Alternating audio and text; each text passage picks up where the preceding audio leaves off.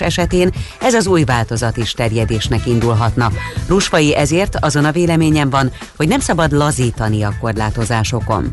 Úgy véli, ha nem lesz lazítás, akkor január végére már kedvezőbben alakulhat a vírushelyzet Magyarországon. Rusvai szerint egyébként a nyáimmunitás az év végéig érhető el. Legutóbb egyébként egy nap alatt 870-nel emelkedett az azonosított új koronavírus fertőzöttek száma, és elhunyt 103 beteg, így eddig 10.080 ember halála köthető a járványhoz. Jelenleg 143 ezer aktív fertőzöttről tudni, miközben 176 ezer fölé emelkedett a gyógyultak száma. Magyar fejlesztésű eszköz segíti a koraszülöttek fejlődését a hazai kórházakban. A babafészek nevű, textil alapú és párnaszerű plüss eszköz olyan érzést nyújt, mintha a csecsemő az anyával érintkezne. Ez segíti a koraszülött babák idegrendszeri és fizikai fejlődését is. Az eszközt egy olyan édesanyja találta ki, akinek koraszülött gyereke van. Vádat emelt három fiatalkorú ellen a fővárosi ügyészség a Rádai utcai kollégium két évvel ezelőtti felgyújtása ügyében. Az egy ember halálát követelő tűz miatt börtönbüntetést javasol a válthatóság.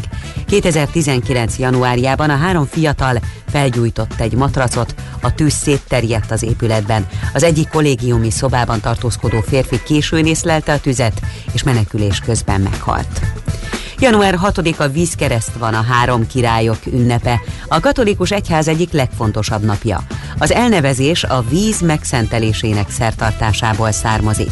Az ünnep három jelentést hordoz, a napkeleti bölcsek eljövetelét, Jézus megkeresztelését, illetve csodatételét a kínai mennyegzőn. Vízkereszt egyben a nagybőjtig tartó farsangi időszak kezdete is. Csak nem fél milliárd forintos kárt okozott Magyarországon a múlt heti horvátországi földrengés. A biztosítókhoz körülbelül 3000 bejelentés érkezett.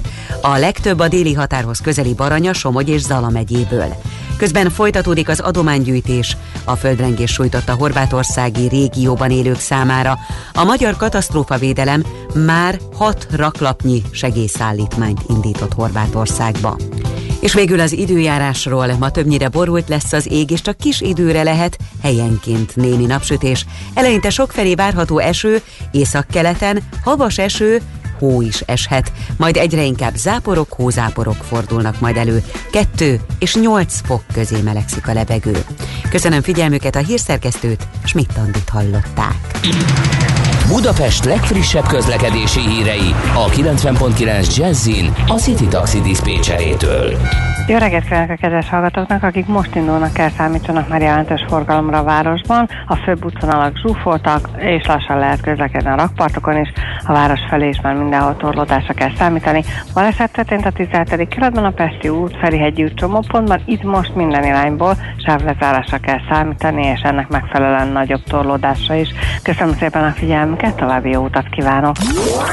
A hírek után már is folytatódik a millás reggeli. Itt a 90.9 jazz Következő műsorunkban termék megjelenítést hallhatnak.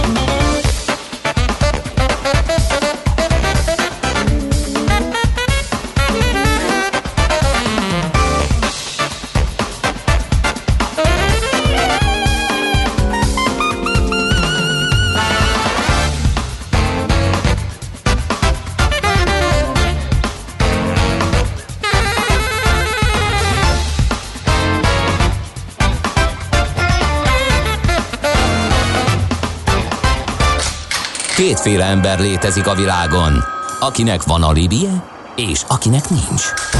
Az elsőnek ajánlott minket hallgatni, a másodiknak kötelező. Te melyik vagy? Millás reggeli, a 90.9 Jazzy Rádió gazdasági mapetsója. Ez nem animi, ez tény. Jó reggelt kívánunk, kedves hallgatóság! Megyünk tovább a Millás reggelivel itt a 90.9 Jazzin. Méghozzá január 6-án szerdán reggel 4.9 előtt 3 perccel vagyunk az otthoni stúdiójában Mihálovics András. Benti stúdiójában pedig Gede Balázs. Köszöntöm én is a hallgatókat, jó reggelt kívánok. 0 30 20 10 909 SMS, WhatsApp és Viber. Erre felhívnám mindenkinek a figyelmét, mert most jön majd a HR percek rovatunk, amihez szoktak bőven záporozni a hozzászólások, úgyhogy megadjuk a lehetőséget most is erre természetesen, hogy elmondjátok a véleményeteket, tapasztalataitokat, észrevételeiket vagy észrevételeiteket, és most előtte azért nyomjunk egy közlekedési blokkot, ha van Balázsnak valami a tarsolyban. Budapest legfrissebb közlekedési hírei, itt a 90.9 jazz Ö, az van, hogy én megnyomtam előbb a szignált, és utána keresgélek. Egyelőre, egyelőre torlódáson a Gubacsi hídom Csepel felé. Ez Zsolt írta nekünk, de egy fél órával ezelőtt, úgyhogy ez nem biztos, hogy így van. Ezt majd kérjük ö, tisztázni, hogyha valaki arra jár. Igen, igen Na figyelj, van egy sávelzárás a Krisztina körúton, az Erzsébet híd felé a Krisztina tér előtt, gázvezetéket javítanak ott ugyanis, illetve még érezni a hatásait az előtt történt, vagy a nem olyan régen történt két balesetnek a 17. kerületben a Pesti út és a Ferihegyi út csomópontjában, ott minden irányban sávelzárás van a hírek szerint, illetve a második kerületben a Frankelle úton is a baleset következményeivel kell számolni, ott a Komiádi Béla út közelében lehet fennakadás. Igen, és éppen most ír egy hallgató, lehet, hogy hülyeséget beszéltem, akkor elnézést, a leasingbeadó nem marad birtokon belül, csak a tulajdonjogot tartja meg. Hát persze, hogy nem, hát ez zöldség volt, mert hogy ugye a birtokosa az a leasingbe vevő lesz, a tulajdonosa marad ő. Na, hát akkor indítsunk is. A munka életünk nagy részét kitöltő tevékenység, melynek során építünk és épülünk. Jó esetben nem le. Aknázzuk ki együtt okosan és fenntartható módon humán erőforrásainkat. HR Percek, a millás reggeli heurisztikus munkaerőpiaci robata következik. És itt van velünk Deák Andrea, a Green Search Kft. ügyvezető igazgatója. Jó reggelt kívánunk! Jó reggelt, bujék! Boldog, Boldog új évet, és sikerekben, és HR tevékenységben, fejvadászatban gazdag új esztendőt, hogyha kívánhatunk ilyesmit. Na, e, és hát az új évvel együtt, ugye, meg a jó kívánságokkal együtt egyébként valóban HR fronton is elindul egy-két tennivaló, amit majd mindjárt el is kezdünk taglalni, de az egyik fontos témánk, amit egyébként a Facebookon földobtuk kérdést, csak még egyelőre kevésbé aktívak a kedves hallgatók, az az, hogy Ugye megkérdeztük, hogy elvárható-e, vagy mit gondolunk arról, hogy elvárható-e, vagy kötelezheti-e a munkaadó munkavállalót arra, hogy oltassa magát. Például azért, mert a munkaköre ezt kívánja, akár azért, mert nemzetközi pozícióban van az illető, és sokat kell utaznia, akár nagyszámú tárgyalást kell bonyolítania, akár céges tréningek lebonyolításával foglalkozik, tehát bármi jogból kifolyólag lehet-e azt mondani a, a munkavállalónak, no. hogy ő Hát amíg megérkeznek a hallgatói vélemények, addig hát vegyünk előre más témákat. Engem például nagyon érdekel a bónusz kifizetések és a fizetésemelések lebonyolításának rendje. Közben kacsingatok a stúdióban ülő kollégára, hogy ezt hogy érdemes csinálni, mert ez aztán Hát egy időzített bomba. Én nem kaptam, az miért kapott, én ennyit kaptam, az miért annyit kapott, stb. stb. Egyáltalán van-e olyan ökölszabály a HR-ben, hogy fizetésekről lehetőleg ne nagyon informálódjanak a kollégák, vagy épp az ellenkezője lehet a célra vezető, hogy játszunk nyílt napokkal, és elnök vezérigazgató úrtól kezdve egészen a portás éjjeli őrig mindenki tudja mindenki fizetését. Hát nincsenek erre ökölszabályok, van amelyik cég így csinálja, van amelyik úgy. Én személy szerint azt gondolom, hogy hogy ezek azért privát információk, az a baj, hogy ahhoz sokkal több információt kéne tudni egy emberről és az ő munkaköréről, a feladatáról, az elvárásairól, hogy ez tényleg részleteibe vagy megértsük, hogy neki miért annyi az annyi. Na most azért ez, eh, ahol az, mondjuk hárman dolgoznak, ott oké, okay, de ahol már 300-an, vagy akár már 30-an, ott biztos, hogy ez borzasztó nehéz követni, meg nem is kell, mert nem is biztos, hogy megértjük, hogy a másiknak pontosan mi a munkája, csak körülbelül. Hogy én ezt nem szoktam javasolni, ettől függetlenül információk jönnek-mennek. Ami inkább szabály lehet, hogy az, hogy mi alapján kapunk, tehát, hogy mi az értékelési rendszerünk, az mondjuk legyen nyílt, és az legyen viszonylag egyforma mondjuk egy adott munkakörben, tehát mondjuk az, hogy a szélszesek mennyit kapnak, vagy a háttérben dolgozó, már nem szó szerint az összeg, hanem hogy mi alapján, hogy számoljuk ki, hogy, hogy valakinek mennyi lesz a bónusza. Az éveleje és az első negyed év az ilyen szempontból mindig egy nagyon erős időszak, mert a legtöbb cég azért decemberbe zár.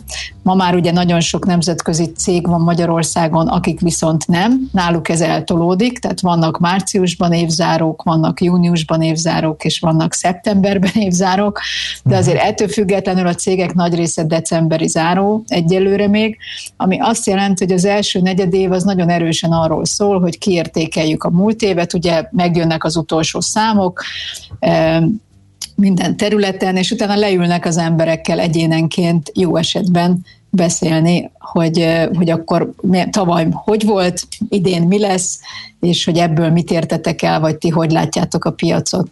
Tehát ez lenne az észszerű, hogy így mindenkivel leülni, meghallgatni őt is, tehát hogy azért ez nagyon fontos, hogy valami miért sikerült, miért lett túl teljesítve, vagy éppen miért lett alul teljesítve, ahhoz a dolgozó is hozzászólhasson és elmondhassa a véleményét. De ez fontos. Ez a bizonyos teljesítményértékelés. Így van, ugye, így van, így van, így van. Csak ez sem mindig jól. Hát ez, uh, igen, tehát minden Életem legkeményebb teljesítményértékelése volt, mikor behívott a vezetés, ott ült velem szemben négy ember, leültettek és mondja, mondták, hogy mi is fogunk értékelni, de akkor először tessék, mondd el a véleményedet az idei évről. És akkor innentől költői kérdés merült fel bennem, hogy ki az, aki ilyenkor neki mer rongyolni a vállalat felső vezetésnek, hogy hát ez lett elszúrva, ez nekem így nem tetszik, stb. stb. Mert hogy utána deklaráltan az volt, hogy teljesítményértékelés, és utána a bónusz meghatározása. Aha, e, aha. Tehát ez például ez, ez egy ilyen nagyon idegen helyzet, mert ugye nem mered kritizálni a vezetőidet, mert akkor meg azt mondják, hogy ja, hogy akartam adni egy kis bónusz, de hogyha te ilyen uh, impertinens álláspontot foglalsz el, akkor én nem fogom ezt neked megadni. Hát igen, de Általában ilyenkor arra kell figyelni, ugye ez egy kommunikációs forma, és, és valahol nem csak az, hogy erre kell figyelni, hanem ez tényleg így is van, hogy nem a vezetőinket kritizáljuk feltétlen akkor, amikor mi nem éltük el az éves értékesítési tervünket, vagy bármilyen tervünket, hanem ott inkább lehet, hogy folyamatokat lehet kritizálni, vagy módszereket, amit a cég közösen hozott létre, nem feltétlen az a szemben ülő egy szemvezető vagy kettő, hanem akár közösen hoztuk létre, de nem biztos, hogy működött. Tehát inkább azokra kell koncentrálni, hogy amivel elértük, vagy nem értük el, azok mik azok a rendszerek, uh-huh. folyamatok, és innen megközelíteni. Nem az embert kell bántani, mert ráadásul a magyar ember az egy borzasztóan érzékeny, emocionális emberfajta, ami azt jelenti, hogy nagyon magára veszi. Tehát még akkor is, hogyha hogyha nem tudja, hogy ez nem róla szól, de mégis azt mondja, hogy ez rólam szólt, és engem sértett meg vele. Ez különben fordítva is igaz, tehát amikor a másik oldalról jön a kritika. Igen. És a magyar ember borzasztó anyagias is, tehát azon is meg tud sértődni, nem annyi fizetésemelést, vagy nem annyi bónuszt kap, mint amennyire ő számított. Vagy mint a másik. Hát igen, most persze meg tudunk sértődni, de ezért nagyon jók azok a konkrét rendszerek, ami alapján nincs félreértés. Tehát ha ennyit érsz el, akkor ennyit fogsz kapni, ha annyit érsz el, akkor annyit fogsz kapni. Tehát, hogy, hogy nagyon, nagyon meglegyenek nagyon pontosan a számok, az szerint, hogy ha ezt, ha ezt csináltad, akkor ennek ez lesz az eredmény, és mindenki számára. Volt olyan ügyfelem, aki, aki tényleg a, a, a dolgozóinak az összes szintjén képes volt létrehozni olyan rendszert, ami alapján évvégén értékelni tudta őket. Ami mondjuk egy asszisztensnél, vagy egy háttérdolgozónál, aki az irodába dolgozik, azért jóval sokkal nehezebb, mert az értékesítés az egyszerűbb, mert van egy értékesítési terv, és azt vagy elértük, vagy nem értük el, de de mondjuk van egy csomó olyan pozíció, amiben tényleg már ilyen nagyon szofisztikáltan kell kitalálni, hogy mi alapján. Hát igen, a portás éjjeli őr, ugye, hát ez, ez milyen Hát igen, de hát mit tudom én... alapján értékeljük. Hát így van, és hát, hát mondjuk mondhatjuk azt, hogy mennyire fogadta kedvesen az embereket, mennyire figyelt oda, hogy normálisan van felöltözve, hanyatszorra veszi fel a telefont, tehát neki is De van egy... szubjektum nagyon, nem? Talán a telefonfelvétel kivételével. Hát teljesen azért nem, mert hogyha ott elmegy naponta 50 ember, és azért nem tudom, minden nap hárman megjegyzik, hogy milyen mufurc ez a portás, akkor Aha. azért annyira nem szubjektív ez, csak eh, de, de ki kell találni azokat a pontokat, ki lehet mindenkire, ez egy munkás feladat, ez a HR-esek feladata, ahol van HR, uh-huh. hogy kitalálják mindenkire, hogy neki hogy értékelhető a munkája, de mhm. mindenképpen fontos az értékelés és a visszajelzés, nem csak azért, mert hogy a bónuszunknak ez az alapja, hanem azért is, hogy tényleg kapjunk a munkánkról visszajelzést, és mi is adhassunk arról, hogy szerintünk hol lehetne uh-huh. esetleg javítani, vagy, vagy én nagyon fontosnak tartom azokat, hogy hogy azokat átbeszélni egy ilyen beszélgetés során, hogy milyen tréningeket szeretne valaki, és ez nem biztos, hogy feltétlen szakmai tréning, hanem szerintem ezekről már beszélgettünk itt veletek, Igen. hogy lehetnek olyan tréningek is, ami lehet, hogy nekem egy hobbi, inkább, de, de nekem, én úgy érzem, hogy az én személyiségemet az fejleszti, az nekem jó, és nem kell ettől megijedni, hogyha erre van keret és lehetőség, akkor engedni kell az embereket, mert őket épp abban a pontban az fogja motiválni. És ami nagyon nehéz, ez ugye mindig vezetőkkel beszélgetünk, mindenkit más motivál, és ez, ez a legnehezebb a vezetésben. Tehát nem lehet sablonokat húzni egy cégre, hanem, eh, hanem meg kell próbálni egyénenként a vezetőnek az embereit megismerni, és kitalálni, hogy mi az, ami motiválja. És ez azért lényeges, mert eh, ugye mindig mondjuk, hogy a pénz pénz, egy egy csomó embert nem a pénz motivál egy bizonyos életszakaszában, egy másik életszakaszában meg igen. És ezt is észre kell tudni venni egy vezetőnek, hogyha mondjuk van egy dolgozója, aki tíz éve ott dolgozik, akkor lehet, hogy az első öt évben még nem érdekelte a pénz, de a második ötben már fogja, meg közben született két gyereke, meg házat vásárolt, és hitele lett. Tehát ezeket közben is tudni kell rugalmasan kezelni, ez, ez, ez mindenképpen uh-huh. fontos. És ilyen juttatás lesz különben a home office egy picit. Ugye, Na igen, erre, erre térjünk át, mert igen mi ingatlan piaci rovat, és nagyon jó, hogy beszélünk, mert hogy ingatlan piaci rovatunkban maguk az ingatlan fejlesztők mondogatják azt, hogy egy csomó irodaház üresen áll, hogy a jövőben rugalmasabban kell ezt az irodabérletet kezelni, mert hogy a home office az ilyen mindennapjaink részévé válik, legalább egy héten két-három alkalommal, hogy inkább a közösségi terek lesznek a dominánsok sem, mint az egyéni munkavégzőhelyek. Tehát, hogy az ingatlan piac felfigyelt bizonyos HR változásokra, ezért kérdezném, hogy te is így gondolod ezeket, hogy a home office az megmarad, és az irodaházakra a korábbiakhoz képest már nem olyan mértékben lesz szükség. Illetve más, hogy ugye egy rugalmasabb helyi kihasználás, igen, és ahogy András is mondta, a közösségi terek szerepe nőhet meg. Igen, ez, ez biztos, hogy így van. Amit most érdekes, egy kicsit egy ilyen, hát nem azt mondom, hogy visszakozást látunk, hanem azt hiszem az emberek egy része belefáradt a home office-ba. Tehát, hogy ugye volt először a, a vírus kezdetén egy ilyen akkor ez a muszáj volt, ugye mindenkit bezártak, és akkor hazaküldtek, és nem tudom én. Utána volt egy szakasz, amikor volt örültünk, mert de jó, mert, mert a gyerekért időbe lehet menni, és aztán jöttek azok, amikor egy picit rájönnek emberek, hogy nekik ez nem annyira való, ezt ők mégse annyira szeretik, ők inkább bejárnának, stb., hogy én valahol a közepén látom a megoldást, egy pár hónap múlva biztos okosabbak leszünk, amikor amikor mondjuk felszabadítják azt, hogy, hogy most már szabadon lehet jönni-menni. Azt érdekességképpen hallottam valóban a héten az ingatlan rovatotokban, hogy milyen alacsony százalékot mondtak, hogy Hú, mennyi a kihasználatlan. Egy, egy, egy hallgató írta, én szerintem az nagyon extrém volt, egy, nem tudjuk hogy hol, de egy hét emeletes irodaházból, hogy öt emelet le volt zárva, és két emeleten ilyen rugalmasan használták a területet.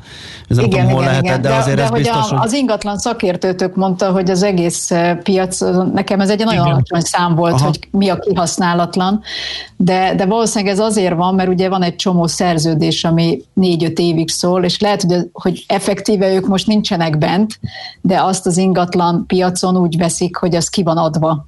És gondolom, hogy ez innen jön, mert valóban, amit mondasz Balázs, nagyon-nagyon sok irodaház, nem csak egy, nem csak kettő, emeletek üresek, Uh-huh. És, és én most kérdezgettem már így évvége felé az ügyfeleinket, hogy ki hogy lesz, hogy látja a jövő évet, és hát van, aki még mindig, még az egész 2021-et is azt mondja, hogy így fogják tölteni, vagy ilyen váltásban, tehát ez a egyik csapat megy egy, egyik héten a másik igen, a másikon, igen, igen, ez vagy, is jellemző. vagy napos megoszlásban, vagy nem tudom én, de hogy az a teljesen visszatérünk, az, azért, az most egyelőre még azért nagyon, nagyon nincsen, van, aki azt mondja, hogy majd talán tavasszal, de mondom, egyre többen mondják, hogy egyelőre még ez a 2021 szerintük ez így fog lemenni. Én a másik oldalt is látom, ugye a jelölti oldalt, én ott látok egy pici elfáradást ebben a történetben. Tehát, hogy még aki nagyon lelkes is volt, ott is van egy picit olyan, hogy tényleg akarom-e, tényleg így akarok-e mindig dolgozni hogy ez ki fog alakulni szerintem, ez megint ugyanolyan, mint amit mondtunk, hogy kit, ki mit motivál, vagy kit mi motivál. Van, akinek a home office a továbbiakban is egy nagy segítség lesz, és, és valóban egy kvázi kis bónusz. Uh-huh de, de van, akinek meg nem. Igen, hát nekem én a tizedik évet kezdem, úgyhogy nekem nagy változást nem hozott a tavalyi év, úgyhogy és az idei is úgy néz ki, hogy így fog telni.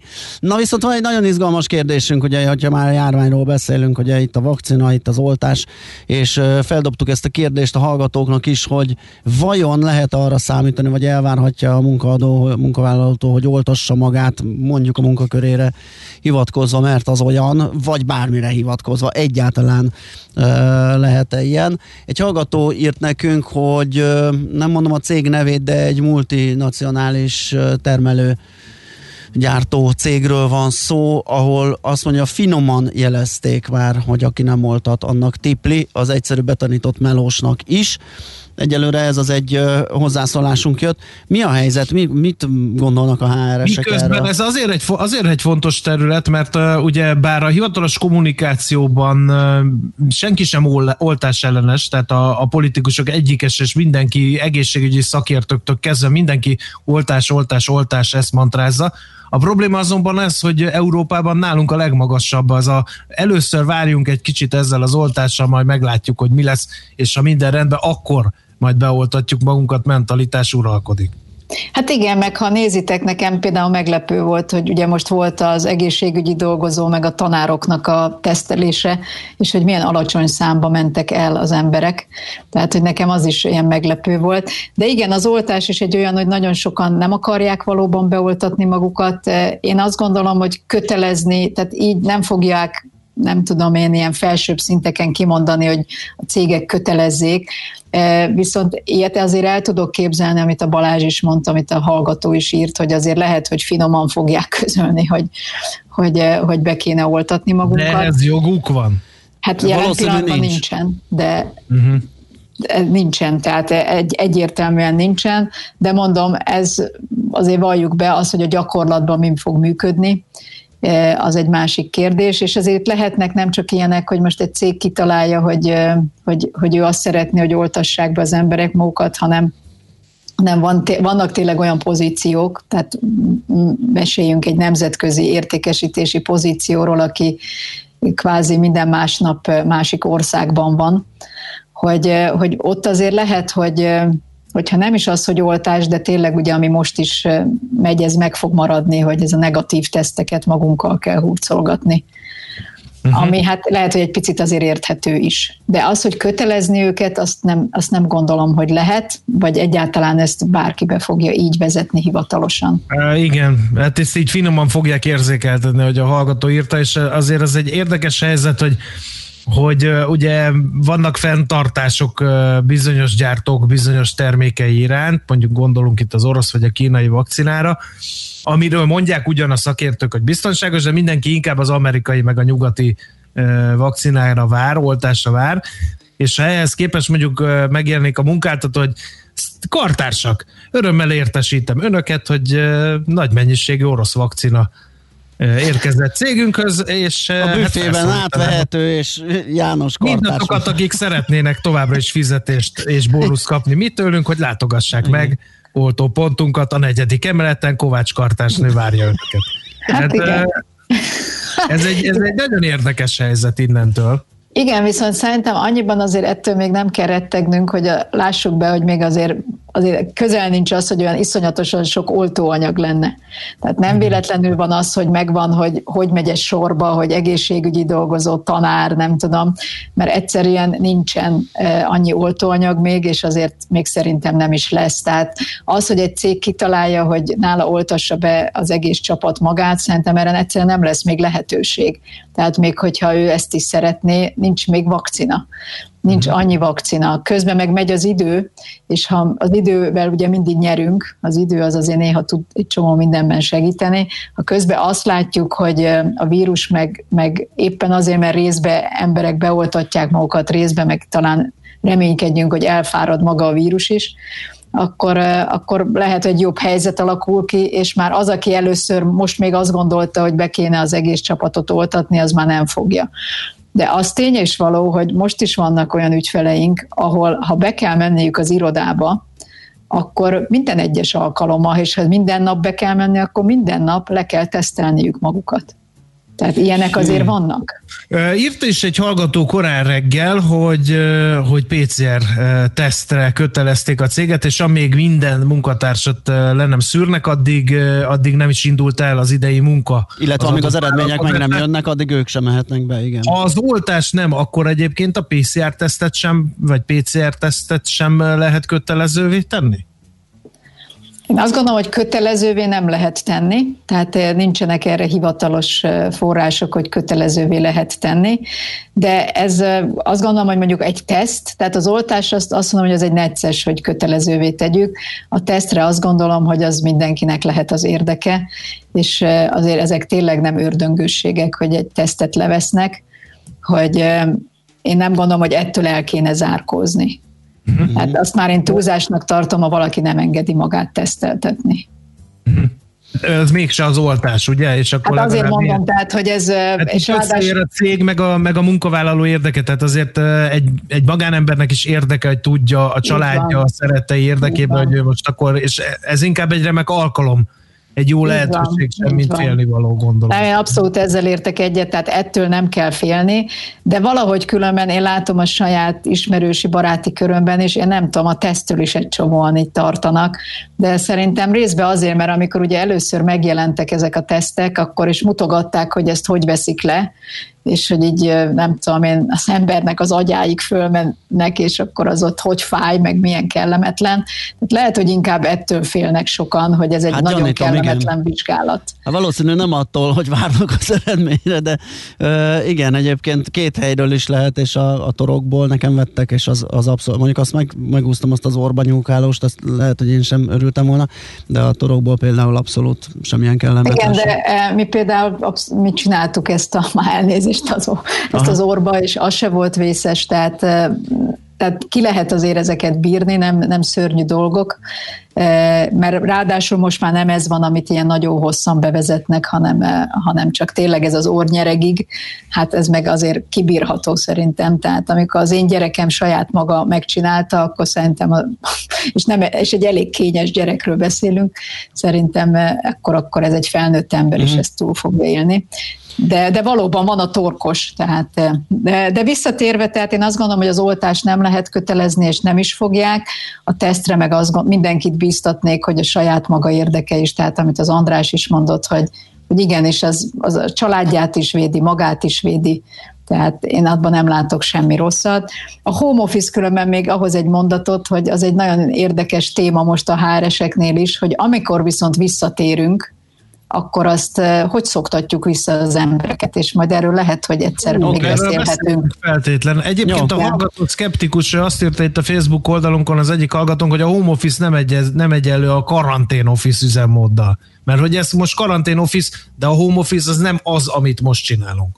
Nem, ez tény. Tehát, hogy eh, mondjuk azért azt gondolom, hogy most már, amit itt szeptember óta megy, azért az már inkább hasonlít a home office-hoz, de valóban, ami tavasszal volt, az nem volt összehasonlítható, ez, ez tény. Tehát ezzel okay. Andi, köszönjük szépen, elfogyott az időnk, okay, folytatjuk okay. a következő hóelei szerdán a HR perceket. Nagyon köszönjük, jó munkát, szép napot és eredményekben. Köszönöm nektek gazdag, is, és a hallgatóknak is, sziasztok! Kívánunk ismét, szervusz, szia! Deák Andrával beszélgettünk a Green Search Kft. ügyvezető igazgatójával, gyorsan hírek jönnek, azután pedig jövünk vissza, és folytatjuk a millás. Kérem, reggeli. gondolkodom tehát, vagyok 125 évnyi találmány és védjegye digitalizálódik végre. Aztán pedig megnézzük, hogy mi ír a tőzsdéken az év első pár napjában volt-e valami kirobbanó tőzsdesztori az Erste piaci hotspotunkban, majd Kababik Jóska elmondja, ha volt ilyen. HR Percek. A millás reggeli heurisztikus munkaerőpiaci rovata hangzott el. Ha nem csak túlélni, de meg is akarod élni a munkavilágát. Műsorunkban termék megjelenítést hallhattak. Rövid hírek a 90.9 Jazzin. Ismét leszállhatnak a Nagy-Britanniából és Észak-Írországból érkező gépek Magyarországon, mondta az Operatív Törzs ügyeleti központjának vezető helyettese. Kis Robert közölte, bár a kormány éjféltől feloldotta a repülőgépek leszállási tilalmát, ugyanakkor továbbra is hatósági karanténba kerülnek az ország területére érkezők. Akár a teljes összegű csokot is igénybe lehet venni tetőtérbeépítésre. A családokért felelős miniszter közölte, a támogatás társasházak tetőtérbeépítésére is használható, ha külön bejáratú lakást alakítanak ki. Feltétel még, hogy ne ugyanaz a család lakjon az alsó és a tetőtéri lakásban is. Többlet forrásokat biztosít a kormány a MÁV számára. 20 milliárd forintból újítják fel a ceglédi vonal Vecsés és Monor közötti szakaszát. A munkák már tavasszal megkezdődhetnek. Plusz 2 milliárd forint áll rendelkezésre a nyugati és keleti pályaudvar felújítására is. Elmarad a Grammy Gála értesült a Variety. A zeneipar legnagyobb éves amerikai eseményét eredetileg január 31-én rendezték volna meg. Alap úgy tudja, hogy márciusban lehet majd pótlás, de konkrét dátumról még nem tudni. Ma többnyire borult időnk lesz, és csak kis időre süthet ki a nap. Eleinte sokfelé várható eső, északkeleten havas eső, hó is eshet, majd egyre inkább záporok, hózáporok fordulnak elő, maximum 8 fokot mérhetünk délután. Köszönöm figyelmüket a hírszerkesztőt, Schmidt-Tandit hallották. Budapest legfrissebb közlekedési hírei, itt a 90.9 jazz a fővárosban megszűnt a forgalmi akadály a második kerületben a Frankel úton a Komjádi Béla utca közelében. A 17-es, a 19-es és a 41-es villamos ismét a teljes vonalon közlekedik. Tart a helyszínen és a 17. kerületben a Pesti út, Ferihegyi út somópontban minden irányból sávlezárásra kell készülni. Lassú az előrejutás a Budai alsó rakparton a Margit hídtól délfelé és a Petőfi hídnál északra, a Pesti alsó rakparton a Lánchíd felé mindkét irányból, a Rákóczi úton befelé a Barostértől, a Múzeum körúton az Asztória felé, valamint a Nyugati téri felüljáron befelé illetve erős a forgalom a Budakeszi úton és a Hűvösvölgyi úton befelé a Szilágyi Erzsébet fasor előtt, a Szélkálmán tér felé vezető utakon, valamint a Budaörsi úton befelé a Sasadi úttól. A Krisztina körúton az Erzsébet híd felé a Krisztina tér előtt sávlezárásra számítsanak gázvezetékjavítás miatt. A forgalmat a villamospályára terelik. A 17. kerületben a Pesti úton kifelé a Ferihegyi útnál sávlezárásra kell készülni vízvezeték javítása miatt. Szegi Dániel, BKK Info. A hírek után már is folytatódik a millás reggeli, itt a 90.9 jazz Következő műsorunkban termék megjelenítést hallhatnak.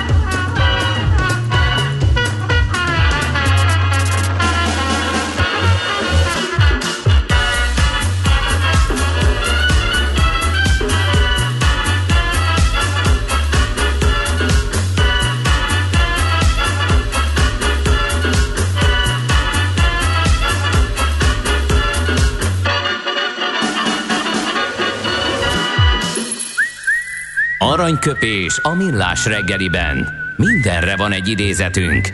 Ez megspórolja az eredeti gondolatokat. De nem mind arany, ami fényli.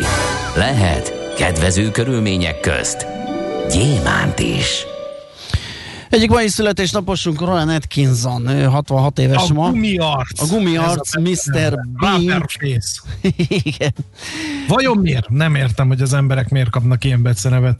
Azt mondta egy alkalommal... Egyébként tudtad, hogy, tudtad, hogy ő villamos mérnök? Nem. Végzettség és szenvedélyes F1 e, autórajongó, és kétszer is volt Forma 1-es autóval balesete. Tényleg? E, és ezt a, a villamos mérnöki tudását a szerepeiben is szokta időnként csillogtatni, tehát egy nagy hozzáértéssel szokott elrontani, vagy éppen megjavítani dolgokat, ahogy a szerep kívánja. Na nézzük, illetve nézzünk téged is, de nem látunk majd a kamerát kapcsolatban, amíg az idézetet elmondom. Ritkán történnek mókás dolgok velem. Jó előre át kell gondolnom a dolgokat ahhoz, hogy legalább valamennyire szórakoztató tudjak lenni. Mondta egy alkalommal. Egyébként ez jellemző, ez sokszor hallani nagy nevettetőktől, hogy az életben nem annyira vicces figurák. Úgyhogy az ő esetében is valami ilyesmiről van szó.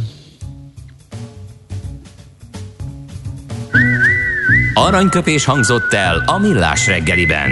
Ne feledd, tanulni ezüst, megjegyezni arany. Egy jó ötlet, már fél siker. Az innováció, kreativitás hajtja a GDP-t, növeli a versenyképességet, munkahelyeket teremt. Kigondolni nehéz, eltulajdonítani azonban könnyű. A nemzeti tudásbázist és a kulturális vagyont hatékonyan kell védeni. A szellemi tulajdon kincset ér. Gondolkodom, tehát vagyon. Nos, egy vadonatúj rovatunk a szellemi tulajdon védelméről, illetve találmányokról, ötletekről, védjegyekről, ezzel indítunk, és hát rögtön uh, ki mással beszélgetnénk ez alkalommal, az első alkalommal, mint Pomázi Gyulával, a Szellemi Tulajdon Nemzeti Hivatal elnökével. Jó reggelt kívánunk! Jó reggelt kívánok én is mindenkinek! Jó reggelt kívánunk, boldog új évet kívánunk, és boldog születésnapot kívánunk! Nagyon szépen köszönjük.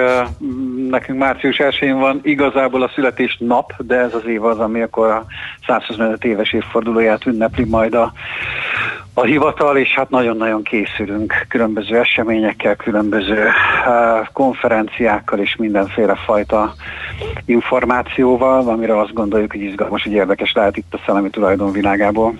Aha, kicsit nehéz lehet, hogy egy ilyen szép kerek évforduló, és hát itt a járvány gondolom egy kicsit nehezíti a szervezést, gondolom kétféle forgatókönyv is van digitális online rendezvényekre, akár hibridekre, akár abban bízva, ugye, hogy nyár környékén már szabadabbak leszünk, és akkor akár személyesen is lehet rendezvényekre, eseményekre járni, mennyire nehéz feladat ez most.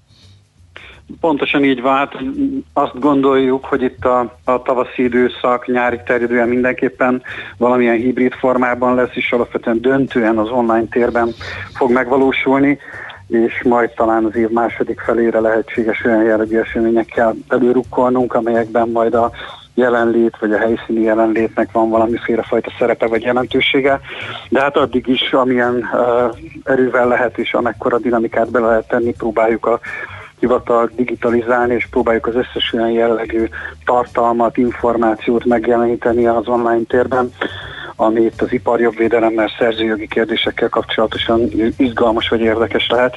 Na hát épp erről fogunk beszélgetni, hogy igaz, hogy a hivatal ünnepli 125 születésnapját vagy évfordulóját, mégis a nagy közönség az, aki ajándékot kap úgymond, ugye, mert hogy egy óriási digitalizációs projektben van a Szellemi Tulajdon Hivatala, vagy Nemzeti Hivatala, aminek köszönhetően ugye elérhetővé válik nagyon sok dokumentum, anyag, tanulmány, ezeket lehet kutatni, olvasgatni az érdeklődőknek. Ez így van, nagyjából is egészében 3000 folyóméter a különböző szabadalmakkal, védjegyekkel és egyéb szellemi tulajdonvédelemmel kapcsolatos dokumentumok méretének a nagysága. 3000 folyóméter elképzelni is igazából nehéz. Ez ott van gyakorlatilag Budapest belvárosának aljában bizonyos helyeken, pincékben, amelyeknek igazából az egyik nagyon izgalmas sorsa ebben az évben az lesz, hogy elköltöztetjük őket, összeköltöztetjük fizikailag is egy helyre. Ez önmagában véve egy izgalmas kérdés, de eközben meg amennyire lehet, megpróbáljuk ezt az egészet úgy, ahogy van megjeleníteni a digitális térben. Ezt a 3000 folyóméterből nagyjából egy olyan félmilliónyi oldalt, 500 ezer oldalnyi tartalmat szeretnénk ebben az évben kitenni a digitális világba, a Hungarikána közgyűjteményi portáron megjeleníteni. Ennek van már előzménye annyiban, hogy az elmúlt időszakban több mint tízezer oldal már ilyen értelemben kikerült, és ezek olvashatóak, kutathatóak, nézhetőek, és ami az igazi jelentőségét adja, hogy ezekben olyan jogesetek is elérhetőek, amelyekre azt gondoljuk, hogy a szakma is ilyen értelemben aktívan és erőteljesen támaszkodhat. De abban azért bízunk, hogy önmagába véve az is izgalmas kérdés, hogyha valakit érdekel, hogy mi a legrégebbi, egyik legrégebbi magyar bejegyzett védjegy, vagy uh, hogyan alakult a karmopéni hatóanyagának eredeti dokumentuma, és az abban történő leírások alapján most csak kiemelve egyetlen egy ilyen uh, dolgot, de nagyon sok uh, kultúrtörténeti, ipartörténeti emlékünk van, illetve olyan tartalom, ami azért, ha visszatekintünk az 1890-es évektől kezdődően 1950-ig terjedően elég jelentős mennyiségű információt, illetve érdekességet tartalmaz. Igen, és az érdekességnél maradva Uh, itt a library.hungarikana.hu-n uh, én már kutakodtam, tegnap este egészen uh, leragadtam, és egy könyvet bogaráztam Wilhelm Ostwald, aki kutatta a felfedezők és uh, tudósok viselkedését, személyiség jegyeit, abból próbált levonni következtetéseket, egészen leragadtam, hogy egy fél órát ezt olvasgattam, ahelyett, hogy készültem volna az adásra. Úgyhogy nagyon-nagyon sok izgalmas dolog és, és publikált anyag elérhető, úgyhogy akik nem ilyen szigorúan szakmai szemmel akarnak ott bogarászni, nézelődni és tanulmányokat olvasni, meg konkrét ö, ö, szellemi jószágokról, vagy, vagy, vagy védjegyekről olvasgatni, azok is megtalálhatják a maguknak valót. Nagyon érdekes volt a visszajelzés, hasonlóan, ahogy említi is, nagyon sok helyről kapjuk azt, hogy az eddig meglévő tartalmak mentén is vannak nagyon izgalmas kérdések. Egy-kettő arról is szólt, hogy új innovatív ötletek létrejöttében is komoly segítség Aha. volt az eddig meglévő információknak a kitétele, is volt olyan is, aki azt jelezte, hogy azokkal a jogesetek leírásaival, amelyekkel találkozott fent az online portálon, elég sok segítséget kapott a jelenlegi problémájának kezelése mhm. kapcsán. Ezzel együtt több egyetemi hallgató, pályázó, ösztöndíjas is szólt annak érdekében, hogy ők nagyon szívesen kutatnának meg, vagy néznének meg mondjuk egy-egy védjegynek a fejlődését, hogyan alakult az elmúlt 50-100 évben, mert ez marketing szempontjából is ez egy nagyon izgalmas kérdés a piacra jutás, a brandépítés tekintetéből is, hogy elődeink, illetve az elődeink által létrehozott védjegy, védjegy oltalmak mentén hogyan építették fel a márkát, hogyan sikerült igazából ezt uh, üzleti szempontból is a piacon jól megalapozni, illetve a hátterét biztosítani. Ugye azt szoktuk volt mondani, hogy a, egyértelműen a siker abból az innovatív ötletből lesz, amelynek a versenyképességét például az oltalmakon keresztül is biztosítják azok, akik ezt kitalálták, létrehozták, és emiatt talán izgalmas kérdés az, hogy uh, hogyan is alakult uh-huh. egy-egy uh, ötletnek az oltalmazása, az ezekhez kapcsolódó védje, egy szabadalom, használati minta, formatervezési minta kérdésköre, és azt hisszük, hogy ezzel nagyon sokat tudunk segíteni a hazai vállalkozásoknak, innovatív gondolkodóknak, bízván abban, hogy nyilván azok a szolgáltatások, amelyek eleve megvoltak a Szellemi Tulajdon Nemzeti Hivatalánál, ezzel kiegészülve egy olyan jellegű kört, olyan jellegű portfóliót tudunk biztosítani, ebben ténylegesen a lehető legeredményesebben lehet támogatni az innovatív vállalkozások elképzeléseit. Nekem a Kalmopirőről eszembe jutott valami, hogy itt mi alapján dől el az, hogy mi az, ami digitálisan hozzáférhető, és mi az, ami nem. Mert hogy hát nyilván valaki a szabadalmát, a találmányát, ami jogvédelem alatt áll, nem biztos, hogy szívesen látná, viszont van ilyen elévülési idő, vagy hogy működik ez Igen. a gyakorlat? Van, van ilyen elévülési idő, ez 20 év, igazából azoknak is a, a, azért a közzététele megtörténik egy-egy ilyen találmánynak, hisz ezen keresztül biztosítható az, hogy utána jogérvényesítés szempontjából, aki ezt kitalálta és bejegyeztette, tud rá figyelni, hisz ki van téve, közzé van téve. Azaz bárki, aki ezt szeretné lemásolni, először el kell mennie az ötlet, vagy hát a, a gondolat, vagy hát a, a termék technológia tulajdonosához, bejegyzett tulajdonosához. De a digitalizáció most nem ezekre a a uh-huh. bejegyzett oltalmakra vonatkozik, hanem azokat a kultúrtörténeti érdekességeket próbálnak megrögzíteni, ami a hivatal elődjeinek és alapításának, vagy indulásának a, az időpontjától egészen a, az 50-es évekig tart. Ezekre már lejártak ezek a, a jogdíjak, vagy ha és megújították, akkor nyilván ezek olyan módon vannak bejegyezve, amelyekre az oltalom továbbra is megmaradt. Lásd például az Apentának az egyik legrégebbi magyar végjegynek a bejegyzés történetét, ami ugye most már több mint száz éves múltra tekint vissza, és mai napig is fizetik a tulajdonosai.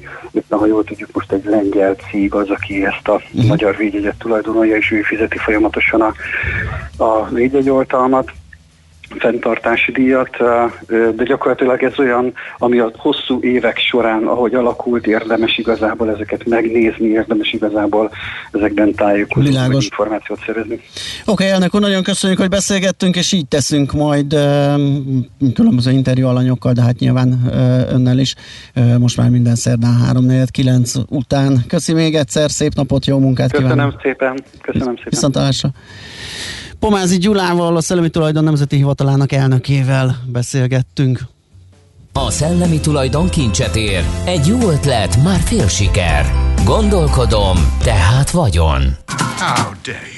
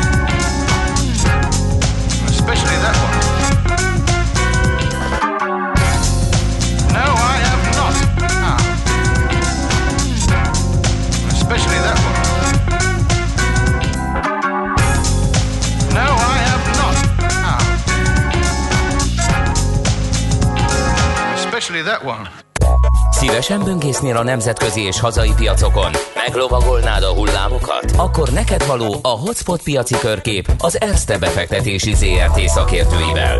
Gyors jelentések, gazdasági mutatók, események. Nálunk mindent megtalálsz szakértőink tolmácsolásában.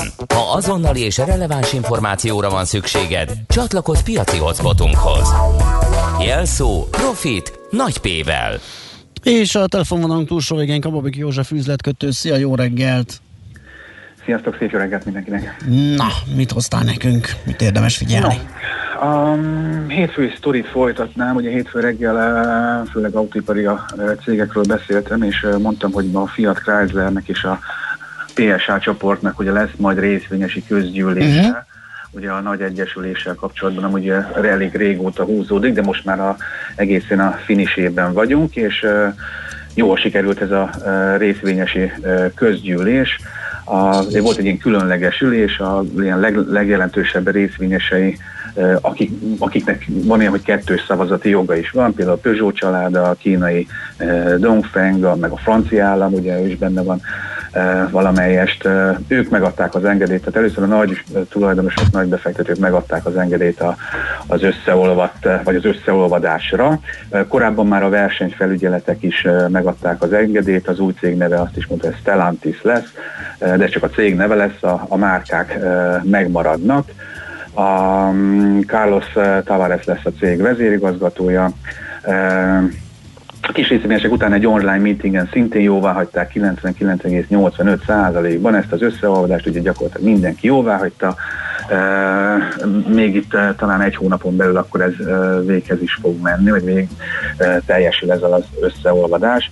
A cégvezér elmondta, hogy a engedélyek gyakorlatilag minden engedély megvan, rengeteg feladatuk lesz, erősíteni akarnak Kínában, elektromos autózásban is van lemaradásuk, és akkor ezt be kell hozniuk. Egyébként van egy csomó gyártási kapacitás, fölöslegük, nyilván azzal is kell valamit kezdeni. Nem kicsi a cég lesz ez, ugye a negyedik legnagyobb autógyártó lesz, 14 márka lesz benne, én ezt nem is tudtam, hogy ilyen sok van, ugye a Fiat, Maserati, Jeep, Dodge, a PSA részéről ugye a Peugeot, Citroen, Opel, a, a DS, tehát elég, elég, elég sok márka van, szerintem ezeket már nyilván azért hatékonyabbá is Igen. fogják tenni. És itt Van szó, hogy meg is fognak szűnni. Az is lehet. Én Már ezt ugye, ugye benne van a fakliban, Uh, ugye azt még ne felejtsük hogy ugye most bővültek az Opel felvásárlással, ugye, amit a GM adott el a, uh, ugye a a, már talán egy éve is ugye a, a Peugeot-nak, úgyhogy igen, rengeteg kapacitás van. Um, örültek a befektetők egyébként nagyjából, hogy a Peugeot árfolyama bár az jelentőset nem változott, nem, nem volt nagy meglepetés, a hír 22,74 euróhoz zárt, ugye az elmúlt egy évben 8,8 volt az árfolyamnak az alja, 8,8 euró és 23 meg a teteje, tehát gyakorlatilag ilyen egyéves csúcson van. A Fiat azt tudott emelkedni 18,44 eurón zárt, ez 1,37 század százalék emelkedés, az is kifejezetten magasan van az árfolyam. Egyébként majdnem, hogy, majdnem, hogy közelíti a történelmi csúcsát, ami, ami egyébként 21, és szintén a Fiat uh, Chrysler még bejelentette, hogy uh, szintén Indiába készülnek. Ugye hétfőn arról beszéltünk, hogy az indiák bejelentették, hogy Tesla menne Indiába. Uh, itt most a, a, itt a Fiat uh, beszélt arról, hogy uh, Indiában uh, hoznának létre uh, termelést. Egyébként uh, a, a jeepeket gyártott középkategóriás uh, SUV modelleket uh, gyártanának. Uh, Indiába egyre többen mennek be, ahogy ez egy jelentős, jelentős piac, bár hozzá kell tenni, hogy vannak, akik meg kijönnek onnan, mert azért annyira nem válik be. Azt hiszem, hogy a Honda volt az, aki bezárt az ottani helyi üzemét, a, meg talán a GM is, tehát ugye nyilván változik a, a piac, meg a, a kereslet, meg a kínálat, meg a kapacitások, de hát a Fiat Chrysler oda akar bemenni, és hát nyilván Kínában is erősíteni akarnak. Maradjunk közlekedésnél kapacitások, fapadosok, vizer forgalma decemberben 80%-os 80%-ot esett vissza a tavaly december, tavaly előtti decemberhez képest, a Ryanair pedig 83%-ot, tehát a Ryanair picit jobban visszaesett, mint a Vizer, ezért ezek továbbra is bődületes számok. Ugye a, a a vírus ismeretében, meg a lezárások ismeretében nem, nem tehát ez reálisnak is tűnik, de hát akkor is ezek ilyen érték, vagy ilyen kihasználtsági, vagy ilyen forgalmi számok, azok hát nagyon rosszul hangoznak, de ez egyébként a részvényárakat nagyon-nagyon nem érinti, hát a 44 körül van a, a vizer, majdnem, hogy éves csúcs környékén, a, és a Ryanair is kifejezetten magasan van, tehát a befektetők azért mindent megvettek. A, csak egy mondatban tegnap óriásit ment az olaj, valami 5-6 százalékot, és ma is picikét emelkedik. Nem tudom pontosan, mi lett az OPEC megállapodásnak a vége. 500 ezer hordóról vitatkoztak, a szaudiak nem növelnék, az oroszok. Sőt, a szaudiak vágtak egyet, ugye az okozta a meglepetést. Igen, az oroszok meg növelték. Igen, egy picit. És, hogy úgyhogy ment az olajár, ami még nagyot ment tegnap, az a bitcoin, az meg annak volt ugye köszönhető, hogy azt hiszem a JP Morgan azt mondta, hogy ennél sokkal-sokkal többet érhet, és nem több sem kellett a befektetőknek. Hiszen mondta, hogy 146 ezer dollárnak kéne annak lennie. Van, és hogy az, az is lesz, és igen, az, az tűnt érdekesnek, de logikus, hogy uh, igazándiból ehhez az kell, hogy a volatilitása visszaessen a bitcoinnak, mert hát, hogy akkor, a, akkor nagy intézményi befektetők is uh, uh, beszállhatnának, a nagy volatilitás az elrententi őket, tehát hogy ezzel indokolta, uh, hát több se kellett neki. Um, ralizott tovább az árfolyam. Aztán uh, talán még annyit, hogy uh, ugye ott tartunk a, ott a georgiai választásban, ez a legfrissebb, nagyjából 10 perc, hogy az egyik helyet szinte biztos, hogy elhozzák a demokraták, és a másik helyen is éppen, hogy átvették a vezetést. Ugye, ha mind a két helyet behúzzák,